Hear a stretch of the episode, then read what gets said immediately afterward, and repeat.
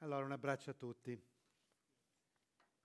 Eh, che il Signore ci possa guidare in questo momento, di stare insieme. Per me è la prima volta che vi incontro. Eh, domani mattina avrò una riunione col personale della Casa della Bibbia, della casa e, racconto, Bibbia e racconto di solito i miei weekend. I miei weekend e quello che mi chiederanno, eh, che mi chiederanno è, ah, dice, dove sei stato? Dice, dove ah, sei stato? Qui, ah, qui, stato qui, E poi ho conosciuto una chiesa, opera, opera. Eh, ah, e com'è questa chiesa? Eh, com'è questa chiesa? Sempre, mi chiedono storie queste. E come sono? E come so? E io di solito do una, una definizione, un aggettivo, una definizione. E eh, sono pochi minuti che sono con voi. Sono stato prima alla preghiera, poi adesso all'inizio del culto. E la parola che dirò spero di non smentirmi, dopo, vediamo, ma è entusiasmo. Ho conosciuto una comunità piena di entusiasmo, lo si vede eh, veramente dalla vostra spontaneità, dall'entusiasmo di René, dall'entusiasmo vostro, quindi sappiate che domani quando mi diranno, ah, ma che comunità è questa? Io dirò entusiasmo. Vogliamo parlare del, del Natale, così mi è stato chiesto e mi è piaciuto molto questa, questa richiesta piaciuto molto che spenderete un mese a parlare di questo argomento ed è un privilegio iniziare questo e, ehm, e penso che dovremmo veramente riflettere sul significato profondo del Natale. Perché questo? Perché veramente a me eh, il Natale molte volte mi dà molta tristezza. Mi dà molta tristezza vedere come la nostra società abbia perso il significato di questa, di questa festa.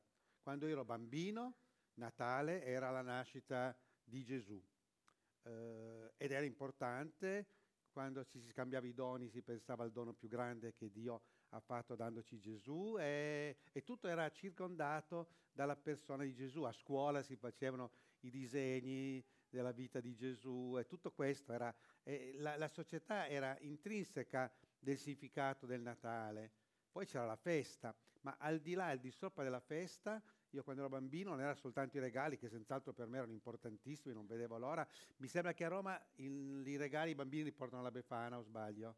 Eh? Invece eh, altre, da noi è, a Torino è, è, a Natale, il 24 sera, il 25. E non era soltanto il fatto che queste feste rappresentavano eh, questo, ma era proprio il fatto che Gesù era, era importante. E invece vedo che tutta questa tradizione eh, va a perdersi e la gente non riflette più su questo. Ecco che allora noi come Chiesa, come credenti, dobbiamo far rivivere questo spirito, perché esiste una forma di Natale eh, così di festa, di ricordo, le luci, tutto quello che rappresenta, i pranzi, tut- che sono cose bellissime. Ieri sera ero in piazza Navona, c'erano tutte le bancarelle di Natale, bellissimo. Però mi chiedo, ma queste persone cosa, cosa Cosa hanno del Natale? I bambini cosa hanno nel Natale? Ah, ieri sera ho fatto una cosa molto strana. Non l'ho fatta da almeno 40 anni. E non so se faccio bene dirlo. Mia moglie mi sta guardando strano. Ho fatto un giro sulla giostra di Piazza Navona. Insieme ai bambini. E mentre ero lì che giravo così, no? E mi dicevo ma cosa sto facendo? Spero che nessuno mi veda, no? E, e vedevo i bambini, dicevo ma questi bambini cosa sanno di questa festa? Cosa sanno? Tocca a noi, tocca a noi insegnarlo ai nostri figli e tocca insegnarlo anche ai bambini che conosciamo, alle famiglie che conosciamo. Riflettere sul Natale, pensate, la storia di un bambino che è nato in una stalla, come questo ha influenzato la nostra vita come questo ha influenzato la società, la storia di un bambino nato in una stalla. E questa storia ha cambiato la nostra vita, ha cambiato le nostre relazioni e ci ha dato la fede. Un bambino nato in una stalla. Questo deve portarci veramente un momento di silenzio e di meditazione. Ma com'è possibile una, che un avvenimento simile abbia cambiato non soltanto la vita di qualcuno, che, ma di tutta l'umanità.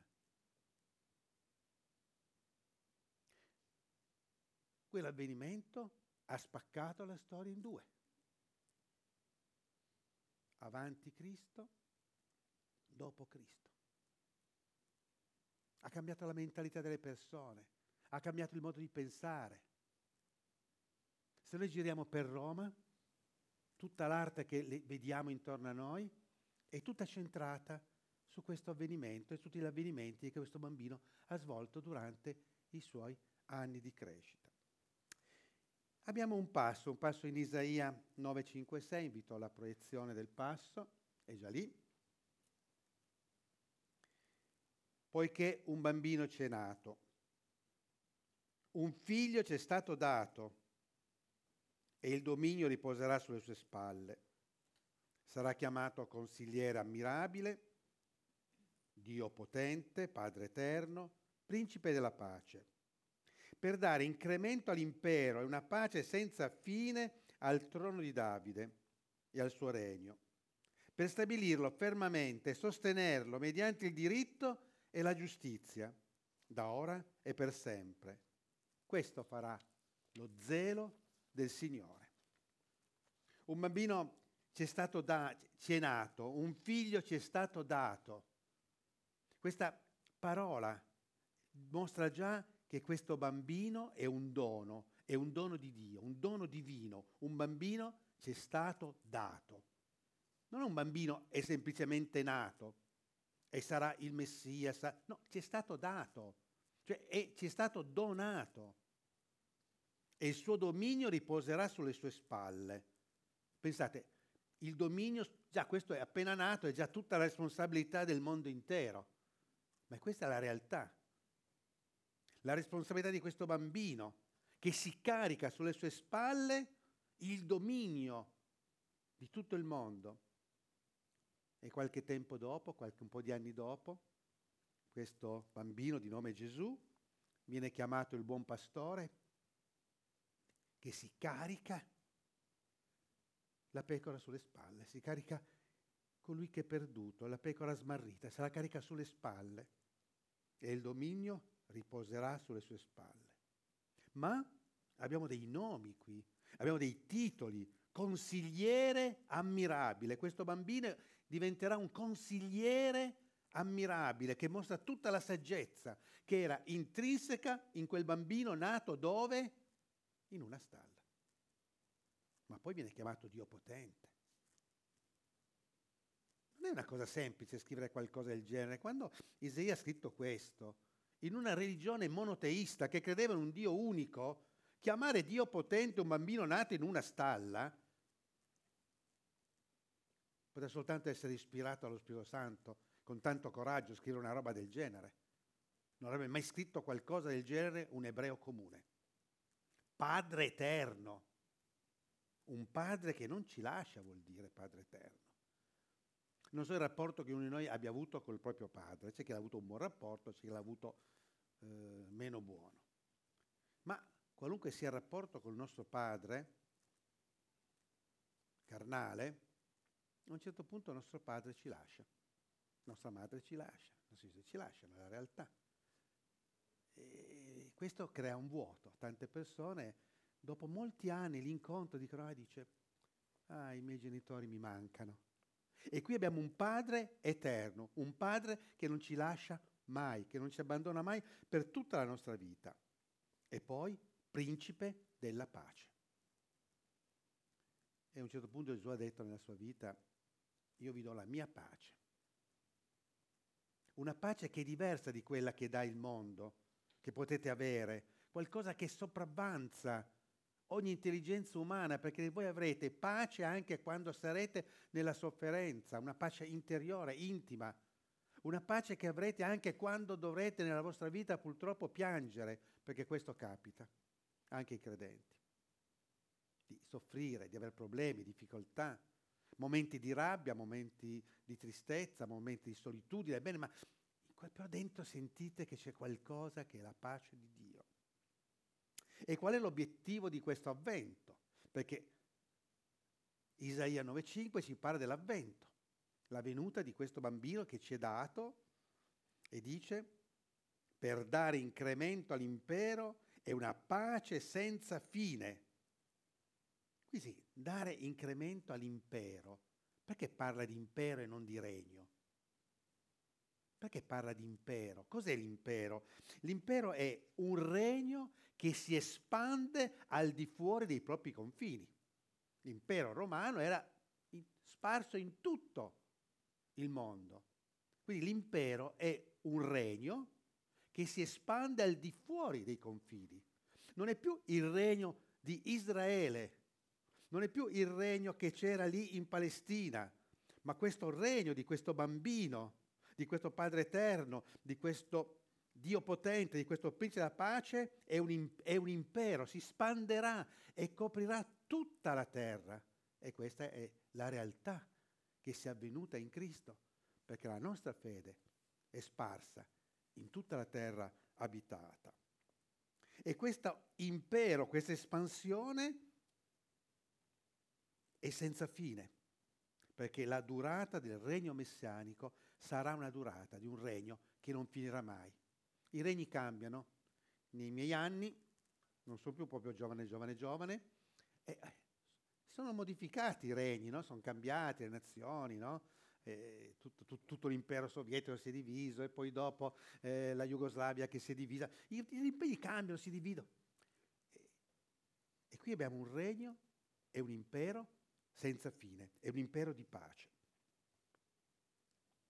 E questa pace che è importante, questa pace che supera i confini geografici, i confini culturali e accoglie persone di ogni nazione di ogni popolo, di ogni lingua, di ogni tradizione, di ogni abitudine. A queste persone viene offerta la pace, una pace senza fine. La pace non è soltanto l'assenza di guerra. Noi siamo già contenti quando non c'è la guerra. Io ringrazio veramente che finora la nostra nazione non è entrata in guerra. Io non ho mai visto la guerra nella mia vita e nessuno di noi ha vissuto, penso, la guerra. Mia madre, i miei genitori sì, mia madre mi raccontava, era adolescente quando c'era la, la guerra, no? Io ho detto spero di non vedere mai la guerra. Ma la pace non è soltanto, non è assenza di guerra, ma è una pace più profonda, una pace più completa, è la shalom ebraica. La shalom ebraica, quando dicevano pace, per gli ebrei voleva dire benessere, il benessere fisico, il benessere materiale, l'armonia, la pace era armonia nella propria vita, cercare nella nostra vita armonia. Ed è quello che Gesù dà alle persone. Molte volte molte persone co- si convertono al Signore con degli squilibri non mentali, eh, anche può capitare, ma degli squilibri della propria vita, no? una vita turbolenta, no? disordinata. E questa invece è la pace, la shalom di Dio è l'armonia.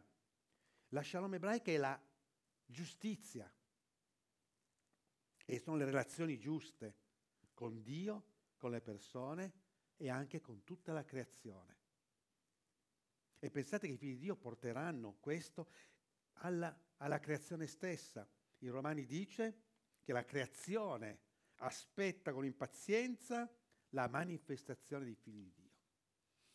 Allora vediamo che questo eh, opera di questo bambino nato in questa stalla è qualcosa di meraviglioso, ma si è avverato questo? E sì che si è avverato, noi ne siamo la dimostrazione. Non solo noi, ma le centinaia, migliaia, milioni di chiese, di gruppi, di cristiani in tutto il mondo. È la realtà delle cose. Ma questo implica anche per noi qualcosa. Questo bambino nato in questa stalla, principe della pace, Dio potente, eh, Padre eterno, consigliere ammirabile, ci invita a vivere una vita con giustizia, a riflettere i valori che abbiamo e a portarli intorno a noi, là dove il Signore ci ha chiamato, sul nostro posto di lavoro, nella scuola, nella società, nella Chiesa. Abbiamo visto anche questa manifestazione al Senato, altre cose che ho seguito dall'altra parte. Nelle piccole e nelle grandi cose, ricordate che per Dio non c'è nulla di piccolo o di grande. Per Dio tutto è importante, non esiste il piccolo e il grande. Per qualcuno che è onnipotente, non c'è più il piccolo e il grande, tutto è importante. E allora vediamo che aspettavano nel contesto storico del tempo, del tempo che è nato Gesù, il popolo aspettava l'attesa di un re giusto e di un salvatore. Lo aspettavano un salvatore, lo aspettavano il Messia. E nel contesto cristiano questa profezia si è avverata con Gesù.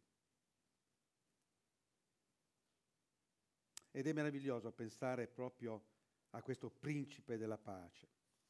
Questo principe della pace che porta pace nei conflitti, nelle divisioni.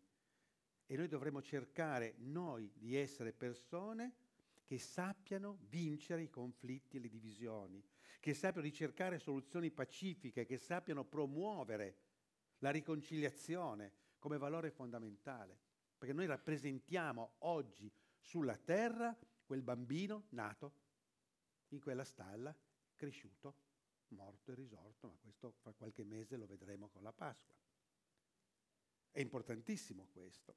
E allora vediamo la nascita di Gesù come è avvenuta. In Luca 2, 6, 7, e ve lo leggo, e ve lo leggo dalla nuova traduzione vivente, che è la traduzione che poi oggi vi parlerò, una nuova traduzione della Bibbia, che stiamo lavorando, ma ve lo dirò oggi, però vi do un piccolo, ehm, ve lo metto già in questa versione.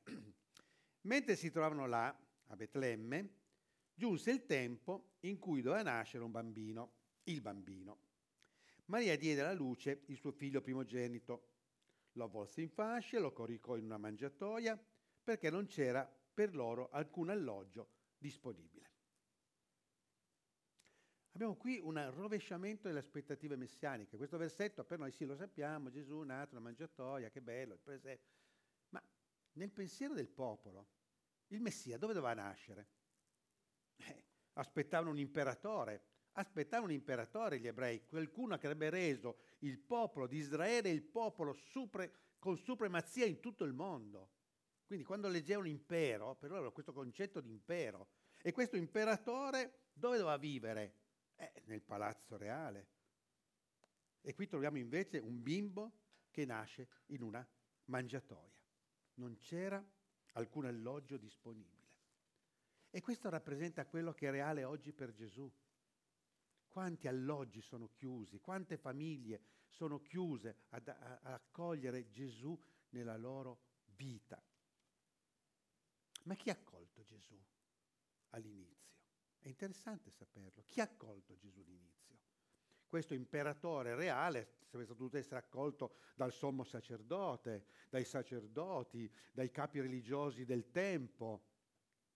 E invece Gesù fu visitato da pastori e dai famosi re magi. Vediamo un attimino la visita dei pastori. Andiamo a leggere in Luca 8, 2, 8, 12. Quella notte c'erano alcuni pastori nei campi vicini, a guardare i loro greggi di pecore. Improvvisamente un angelo del Signore apparve in mezzo a loro e lo splendore della gloria del Signore li avvolse. Essi erano terrorizzati. Ma l'angelo li rassicurò.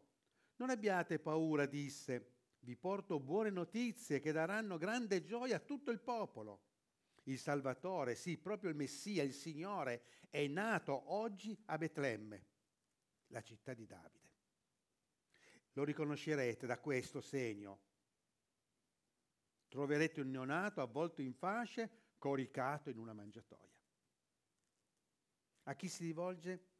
Chi sono i primi a, a vedere questo bambino che ci è stato dato, questo Dio potente, questo Padre eterno, questo principe della pace, questo consigliere ammirabile? dei pastori. Ah, questi pastori quando videro la notizia, quando sentirono l'angelo, erano terrorizzati. Sapete perché erano terrorizzati i pastori? Noi abbiamo l'immagine del pastore, no, buono, con le pecore, ma i pastori a quel tempo erano tra le peggiori persone che si potesse incontrare. Erano dei nomadi, guardavano dei greggi che non erano i loro, e quando un pastore viaggiavano e entravano in un, vicino a un villaggio, in un campo, i buoni padri di famiglia facevano due cose. Chiudevano i pollai, perché questi pastori facevano razzia, e, e chiudevano le figlie in casa, perché erano delle persone non tanto raccomandabili. Non è proprio il meglio. Infatti Gesù dice, io sono il buon pastore, perché parola, quando il pastore non era visto come lo vediamo noi in maniera idilliaca, E, e, quelli hanno paura. Quando questi qui arriva l'angelo, dice, eh, questo è venuto a, chissà, dice, a punirci per magari qualcosa che hanno fatto di male. E l'angelo dice, non temete. Non temete perché sono persone come voi che questo bambino sta cercando. I pastori. Tra le persone che erano messe ai margini, dei nomadi, delle persone di cui non si faceva e non si teneva molto conto, sapete? Sono stati i primi ad, a comprendere e a capire chi era il Messia. E poi che arrivano, ah, la tradizione ci fa vedere i tre re magi, no? tutti che arrivano. No? Arrivano questi magi, la scrittura dice che erano magi, non dice che erano dei re. E chi erano questi magi? È carico di simbolismo questo. E leggiamo di Matteo 2, 1, 2. Matteo 2, 1, 2. Gesù nacque a Betlemme di Giudea durante il regno del re Erode. Pressa poco a quel tempo alcuni saggi vennero dall'Oriente a Gerusalemme e domandarono dov'è il re dei giudei che è appena nato? Abbiamo visto spuntare la sua stella e siamo venuti per adorarlo. Questi magi erano persone di una religione non ebraica, da lontano, seguivano una stella perché probabilmente erano degli astrologi, poi non voglio entrare nei particolari di chi potessero essere questi, questi magi, erano persone estranee al popolo di Dio. E allora la Natività presenta pastori e presenta magi e tutto questo è carico di significato.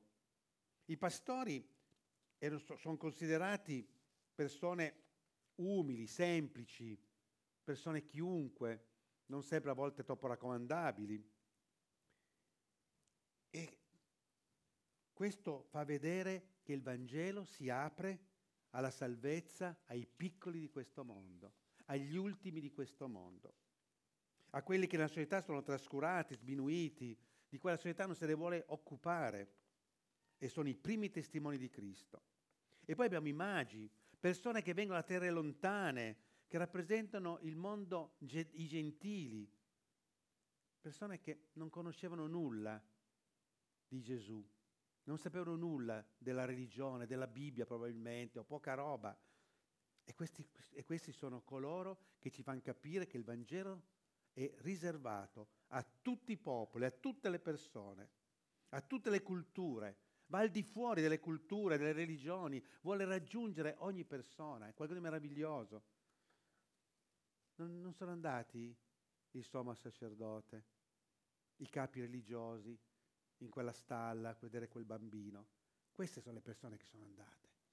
Ci rendiamo conto quanto è rivoluzionario il Vangelo, come il Vangelo cambia la visione del, delle cose e fa vedere veramente l'universalità del messaggio cristiano, che è un dono, un dono a chi? A tutti gli uomini, a tutta l'umanità.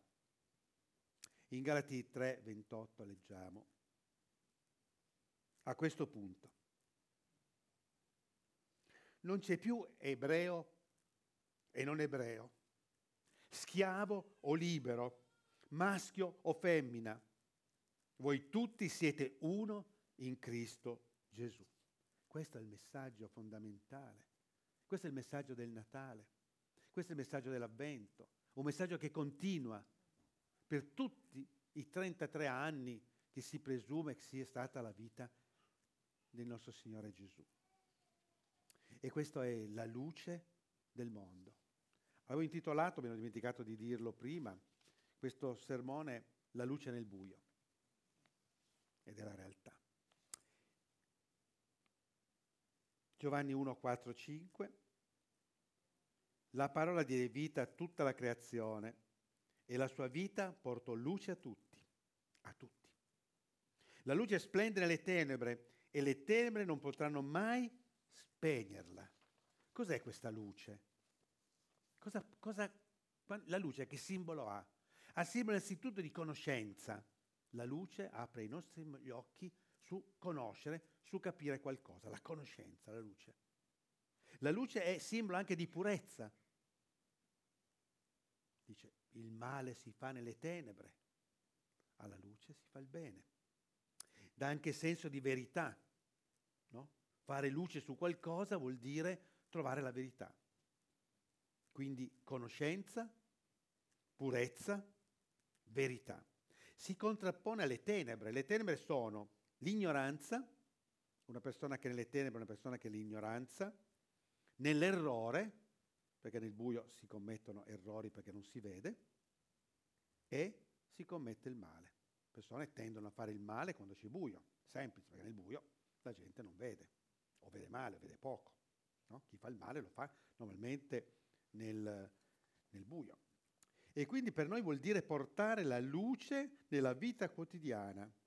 E dovremmo farci un esame di coscienza profondo. È molto bello questo mese che avete passato sulla lamenteria. È interessante queste, queste cose, di fare qualcosa che ci porta a qualcosa di veramente, di veramente pratico e, e interagire su questo.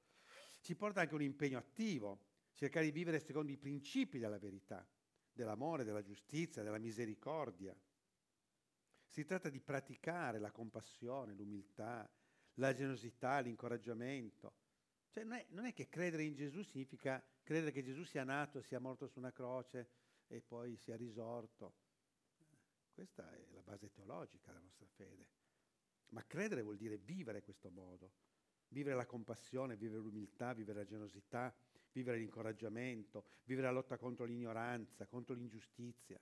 Questa è la realtà, perché questo vuol dire seguire Gesù. Gesù non ha portato una teologia, anche una teologia.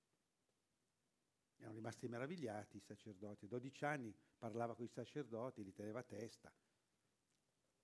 Ci voleva una certa sapienza che veniva dall'alto, ma non ha portato semplicemente questo, ha portato un esempio molto forte. Se noi siamo cristiani, non siamo cristiani perché crediamo in una teologia, ma siamo cristiani che viviamo le cose che Gesù ha fatto questa umiltà, questa compassione, questa generosità, questo incoraggiamento, potremmo rimanere qua veramente tutta la mattina a parlarne, invece voglio chiudere con questo passaggio, che è Matteo 5, 14, 16.